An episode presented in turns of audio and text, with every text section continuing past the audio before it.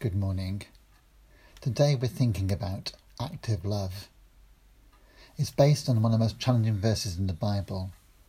In Matthew 5, verse 43 and 44, we read, You have heard that it was said, Love your neighbour and hate your enemy. But I tell you, love your enemies and pray for those who persecute you. It's challenging partly because it's based on a lie. If you read Leviticus 19, verse 18, on which this is thought to be based, you'll notice how different the original law was. Do not seek revenge or bear a grudge, it says, against one of your people, but love your neighbour as yourself. By the time of Jesus, two important changes had occurred to the interpretation of this law. Firstly, some Pharisees had added, hate your enemy.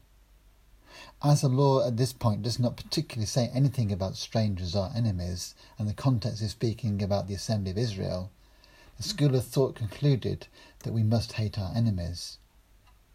This addition is common in our own experience. We quickly categorize people between us and them. In times of conflict, personal or between nations, notice how the them are dehumanized. If this addition were not bad enough, there's an important omission, what's missing from the original. It says, but love your neighbour as yourself. That's a very high standard. And importantly, it leaves open to interpretation just who is my neighbour. Jesus famously taught on this in that most popular of parables, the Good Samaritan. Remember the question that precipitated the story? And just who is my neighbour? The teacher of the law asked.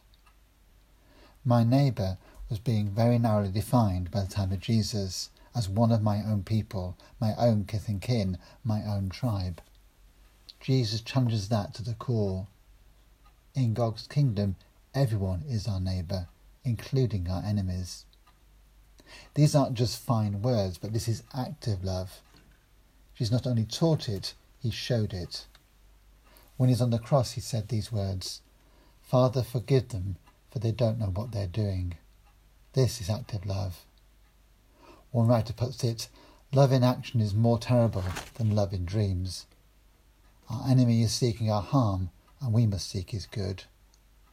For this is how God has treated us. And in Jesus, we have the perfect example of what it is to show active love. In what ways can we follow his example today?